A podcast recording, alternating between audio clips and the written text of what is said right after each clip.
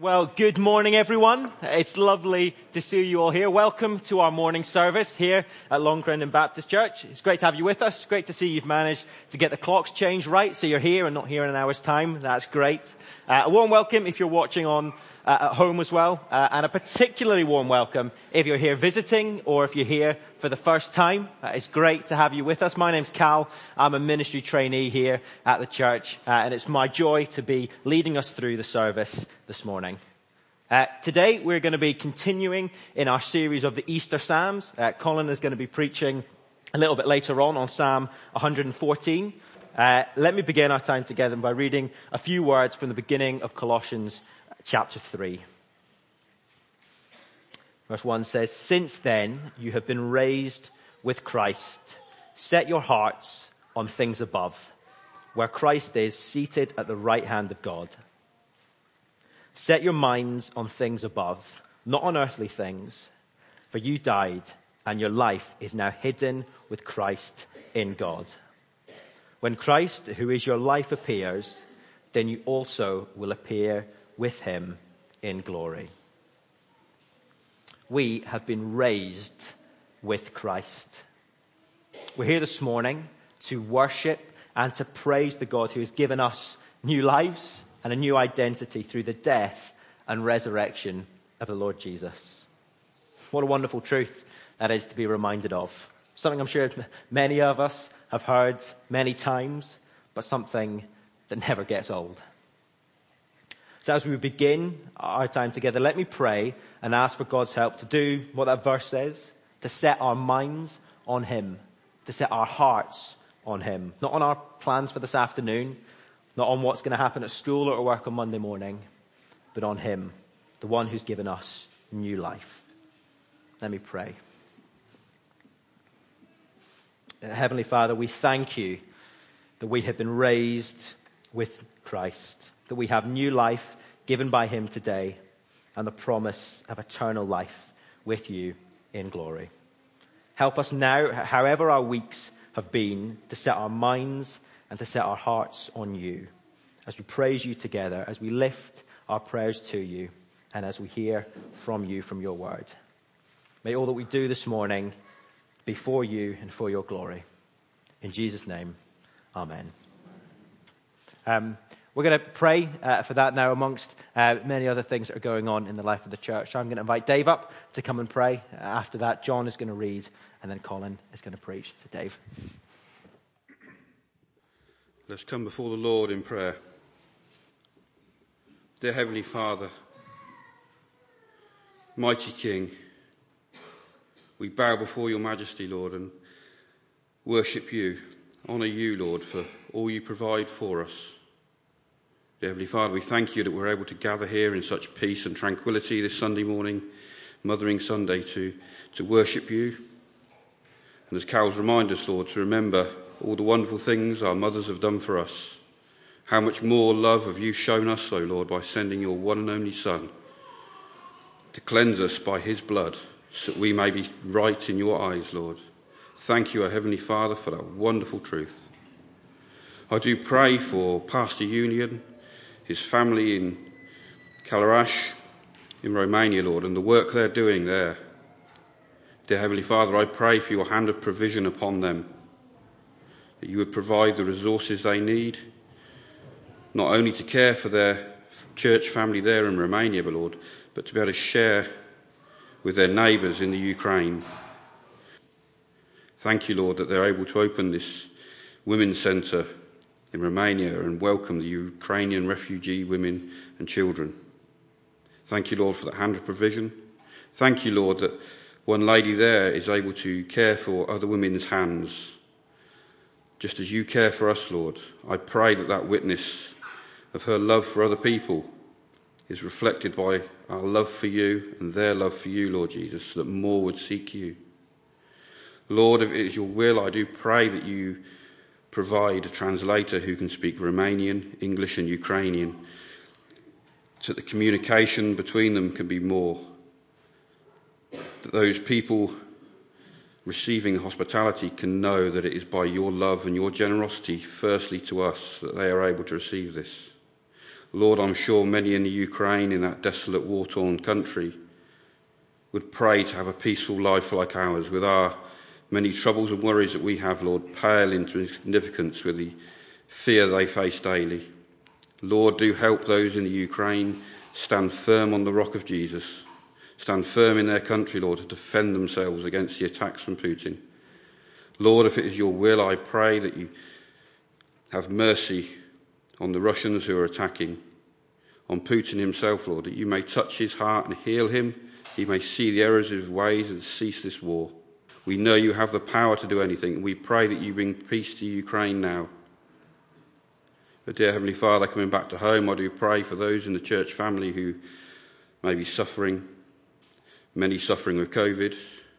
I pray for their long recovery, Lord, that it will not be too long.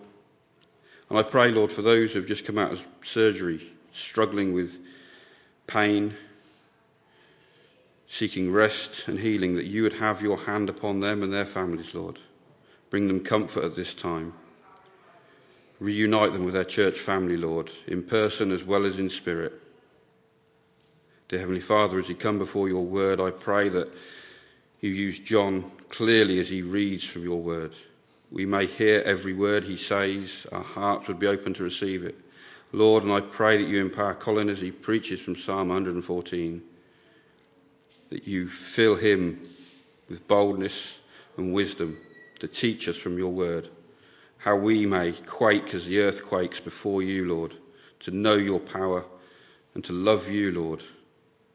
In Jesus' name I pray. Amen. I'm going to read this morning uh, Psalm 114. Uh, if you are following it in a uh, church Bible that size, then it's on page uh, 615. Psalm 114. When Israel came out of Egypt, Jacob from a people of foreign tongue, Judah became God's sanctuary, Israel his dominion. The sea looked and fled, the Jordan turned back, the mountains leapt like rams, the hills like lambs. Why was it, sea, that you fled? Why, Jordan, did you turn back? Why, mountains, did you leap like rams, you hills like lambs? Tremble, earth, at the presence of the Lord, at the presence of the God of Jacob, who turned the rock into a pool, the hard rock into springs of water. Thank you, John.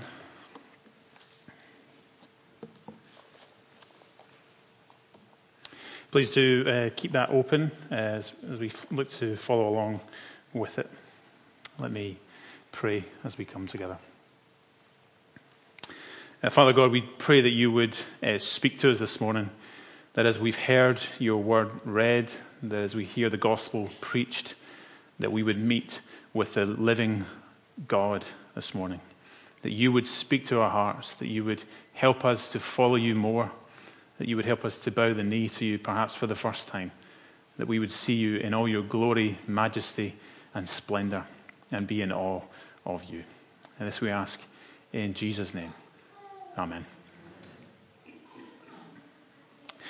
I wonder, what do the people that I'm about to list have in common?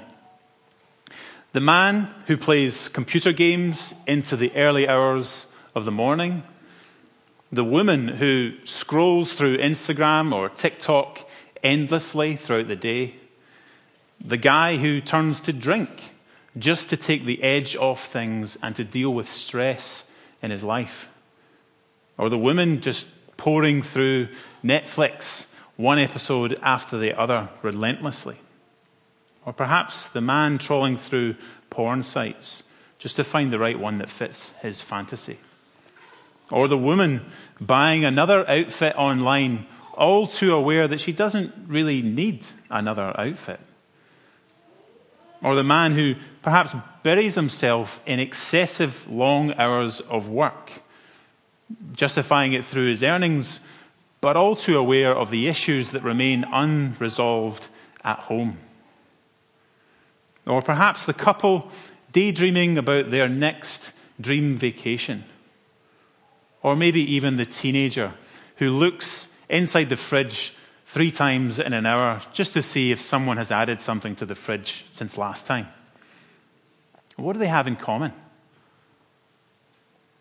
They're a means of escape, a way of escapism.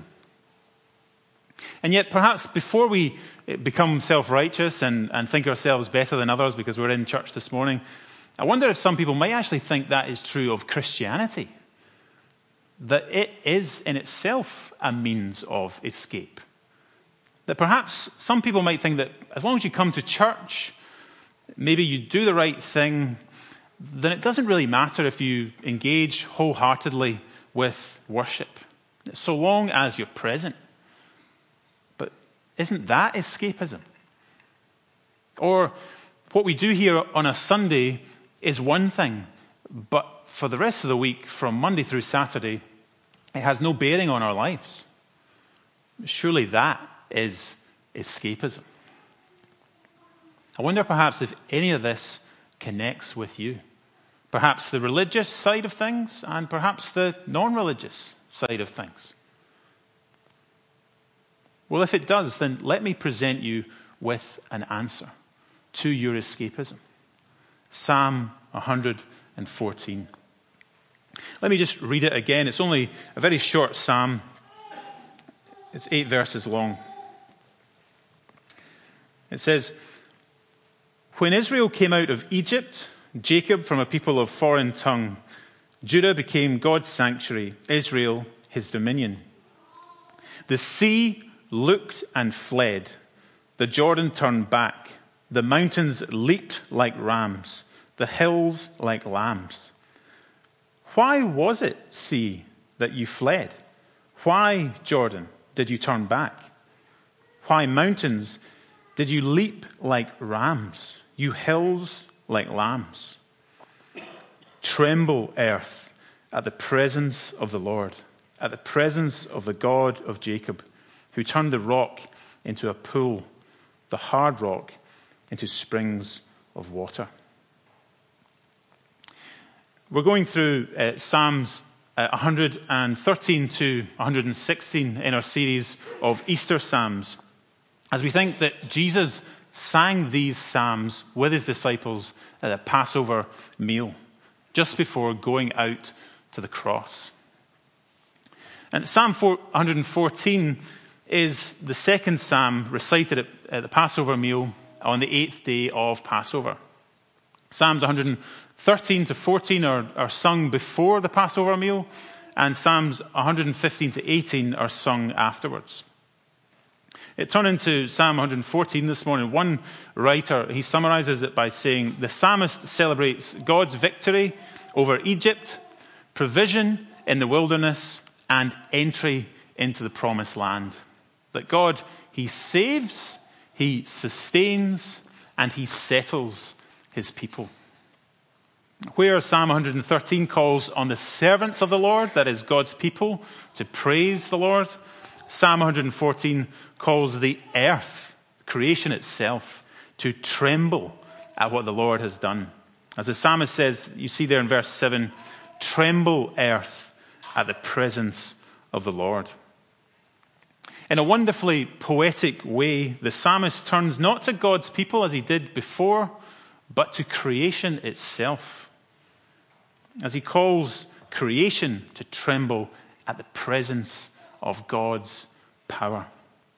And just as creation should tremble at God's presence, and so should we, as we should tremble at the presence of God in creation for two things. Firstly, what God has done, what God's done, and what God is still doing. So, firstly, what God's done. As you look at the psalm on first read, it seems almost strange to us. Uh, for us in the UK in the 21st century, you come to it, maybe even you read this psalm on a sleepy Monday or a Tuesday morning, and you think, I've got nothing. I don't understand this. I don't get it at all. And yet, once we grasp it, once we truly understand it and the context, it should help us to see the power of God and therefore help us to resist any temptation to seek to escape our lives as we find comfort in the Lord. As the Lord, speaking through the psalmist, speaks of his people escaping, of escaping Egypt. As the psalmist speaks of the Exodus story, of how God delivered his people out of slavery in Egypt and provided for them in the wilderness, bringing them through to the promised land. And this is all through what the Lord has done. As you look there in verse 1 and 2, the psalmist begins by talking about the time when Israel came out of Egypt, Jacob from a people of foreign tongue, when Judah became God's sanctuary, Israel his dominion. Israel, Jacob, and Judah are all terms for the people of God. As it says, Judah became God's sanctuary and Israel his dominion. It means that God has always been with his people. And then you look at the end of the psalm in verse 7, it says, Tremble at the presence of the Lord, at the presence of the God of Jacob. The Lord delivers his people out of Egypt, and as he does so, he reveals his powerful presence with his people. As you may remember the story of the Exodus, uh, that the Lord parts the Red Sea in power. He guides his people to the sea uh, through a pillar of cloud in the day and a pillar of cloud, a pillar of fire at night, a pillar of fire during the day, at night, I should say. Then he dwells with his people in the tent of the meeting. And he meets with Moses on a mountaintop as the mountain at Mount Sinai shakes as Moses meets with the Lord in a glory cloud before God then dwells with his people in a temple in Jerusalem. And as it was then, so it is today that the Jewish tradition tells this story. At Passover, the Jewish tradition is to tell the story of the Exodus, of the people coming out of slavery in Egypt. As you look there in verse 3 and 4, the, the psalmist uses poetic language to paint the picture of what happened in the Exodus. Verse 3 the, the sea looked and fled, the Jordan turned back, the mountains leaped like rams, the hills like lambs. And perhaps if you were to describe the sea or the mountains, it's probably not the language that you would use to describe them. Uh, a couple of weeks ago, I was back in, in Scotland and I took a trip up to uh, Loch Lomond, just north of Glasgow. Now, I know that Loch Lomond is not the sea, but it is still a large mass of water. And I don't know how you feel about large masses of water like that, like the sea or like a big lake. I remember many years ago canoeing in the lake, in Loch Lomond, I should say, and the guy I was with said, Can you imagine falling in here? To which I stared down to the black water and thought, Please don't say that. I don't want to fall in today, thank you. And it's like that with the sea, isn't it? Because it's massive and it is so powerful. It's so powerful that it's quite scary. Then there's the mountains. And you wouldn't describe them as leaping like rams, would you? No, they're like many of us on a Sunday afternoon after a large meal, a little sleepy, perhaps. Then there's the obvious question of why. Why is creation described like that? As it says in verse 5 and 6. Why was it sea that you fled? Why, Jordan, did you turn back? Why, mountains, did you leap like rams, you hills like lambs? Uh, like a small child coming to their parents saying, Why, why, why? It's a good question. Why did the Red Sea flee? Why did the River Jordan turn back? And what, why did the mountains leap like rams? Why indeed? Because creation itself trembles at God's powerful presence. As it was the Lord, it was the Lord that called Moses to raise his staff, and the Lord separated the sea. He separated the water so that the people could walk through on dry ground, saving his people and judging his enemies. It was the Lord in Joshua's day that turned back the river Jordan and stopped the water so that the people could walk through to the promised land. And it was the Lord who came down on Mount Sinai as the mountain shook as Moses met with him in the glory cloud. And this is really the poetic picture that the psalm uh, psalmist wants to, to paint as the people are reminded of their delivery out of slavery in Egypt, their journey through the wilderness, and then their arrival in the land in Canaan. As God saves his people, he sustains his people, and he settles his people. As the Israelites are only really let go because of the night of the Passover. The Exodus only happens because of the Passover. As the Lord had sent plagues to Pharaoh to display God's glory and power, as opposed to the gods of Egypt, which had no power in themselves. And yet, despite all these many plagues, Pharaoh would not let the people go. But in the last plague, when the angel of death passed over the houses in Egypt, if your doorposts were covered in the blood of a perfect lamb, then the angel of death would pass over your house, and your firstborn would live. But all those not covered by the blood would be taken. As a result, the glory of God was magnified because of God's powerful deliverance of his people from slavery in Egypt. But as Jesus sits with his disciples reciting this very story, this Passover story, reading this psalm, he sits with his disciples celebrating what will be a final Passover and a better Exodus. Why do I say that? How is that? Because, as it says in the Gospel of Matthew, out of Egypt I called my son. And as John the Baptist announced, Behold the Lamb of God who takes away the sins of the world. Because Jesus Christ came out of Egypt as the Son of God. He is the spotless Lamb of God that was sacrificed for us. And when we trust in Him, He delivers us not from slavery in Egypt, but from the slavery of sin. That He would bring us out, that He would deliver us from sin. He takes our punishment upon the cross, that we can be delivered, that we can escape what is the reality of our sin. Because Jesus does not escape reality. Jesus confronts reality. The reality of our sinful and shameful lives, the things that we've done, the things that we've left undone. That we would escape the holy wrath of God and instead be welcomed into the holy presence of God. As at Christ's crucifixion, the earth itself shook and the dead were raised because on the third day Jesus rose from the dead to the glory of God. And because of what the Lord has done, we need not fear. We need not fear because the Lord of all creation is with us. He dwells with us. As we think about what God's still doing. As the disciples share a meal uh, with Jesus to celebrate this Passover, it is the mighty God holding creation in his hands that dwells with them at the table. He is eating bread and drinking wine with them as the Lord of all.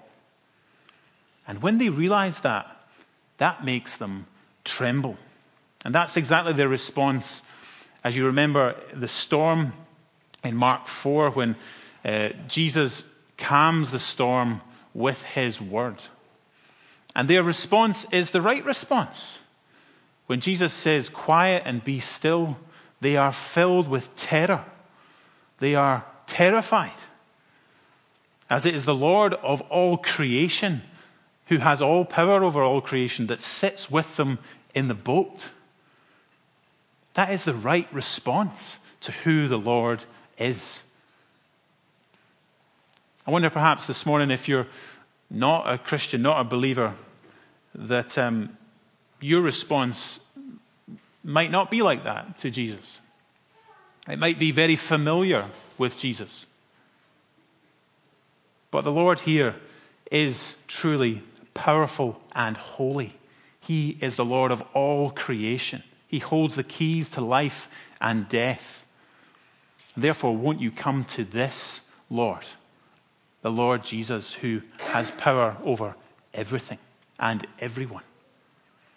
Come to him. See that he has forgiven your sins if you will trust in him. I pray that you do come to the Lord of all. And as we think of God embodied in the man Jesus Christ, Israel was, was God's sanctuary. He was God's sanctuary among the nations. It was where God's presence dwelt. But now God's presence doesn't dwell in a nation. It doesn't dwell in a place. It dwells with a people. And we are that people. We are the church of God with whom his spirit dwells. God dwells with us. And he continues to work in our lives today as he not only dwells with us, but he satisfies us. As you look there in verse 8, it says, The rock turned into a pool and springs of water. this is when, when Moses struck the rock, when they're in the wilderness, when they're in the desert and they had nothing to drink. And the rock poured out water. And the Apostle Paul, writing in the New Testament in 1 Corinthians 10, he looks back on that episode when Moses took the, uh, took the, the, the water from the rock and he says this they, they ate the same spiritual food and drank the same spiritual drink, for they drank from the spiritual rock that accompanied them. And that rock was Christ.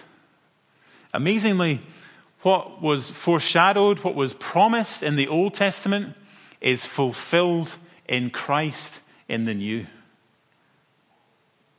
As the Lord Jesus, not only, not only does he deliver us out of our slavery to sin, but He also satisfies us. He satisfies all our desires with Himself. He is that living water. Our thirst is quenched by the everlasting flow of the living waters of Jesus. And therefore, friends, in light of the satisfaction that Jesus brings, we must gut everything in our lives that is causing us to stumble. The things that we escape to, we need to be satisfied in Jesus. We need to think about what they are and act upon them. As I must ask you, what are the things that you are seeking to escape to in your life right now? Maybe, maybe it's food. Maybe it's shopping. Maybe it's alcohol. Maybe it's online gaming or online gambling or movies or TV or social media, your phone, your work, your garden, your dream holidays, your internet use. Whatever the thing is that you go to, that you escape to, that is truly what you are worshipping in that moment. But the Lord is the one who satisfies us. Friends, surely that must be our prayer that, that the Lord would satisfy our hearts more than anything or anyone in the world. That anything that touches us wouldn't fulfill us because Jesus fulfills us. Jesus is better than anything. His desire and love should fulfill us. As once Jesus takes the prime position in our lives, everything else falls into the right order that we would desire to know and love Jesus more and truly find our satisfaction in Him. The writer and pastor Kent Hughes describes this dynamic like this. He says, It works like this. We hunger spiritually and are then filled and become supremely satisfied. The satisfaction then makes way for a deeper spiritual hunger and a further filling and blessed satisfaction.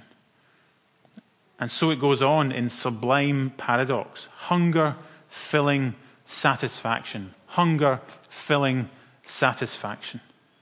we become more and more full of Christ. Because as you taste and see that the Lord is good, then you tremble at his word and he will transform your life. He will change you. The question is will you let him? Will you surrender your life to him wholeheartedly? Wholeheartedly to the Lord, withholding nothing from him. Withholding nothing. As he is the Lord of all. Let us tremble in his presence. Let us tremble at his word. Let's pray.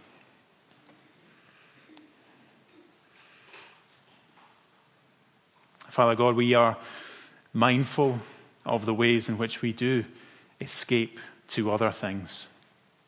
Lord, we pray that you would forgive us for that.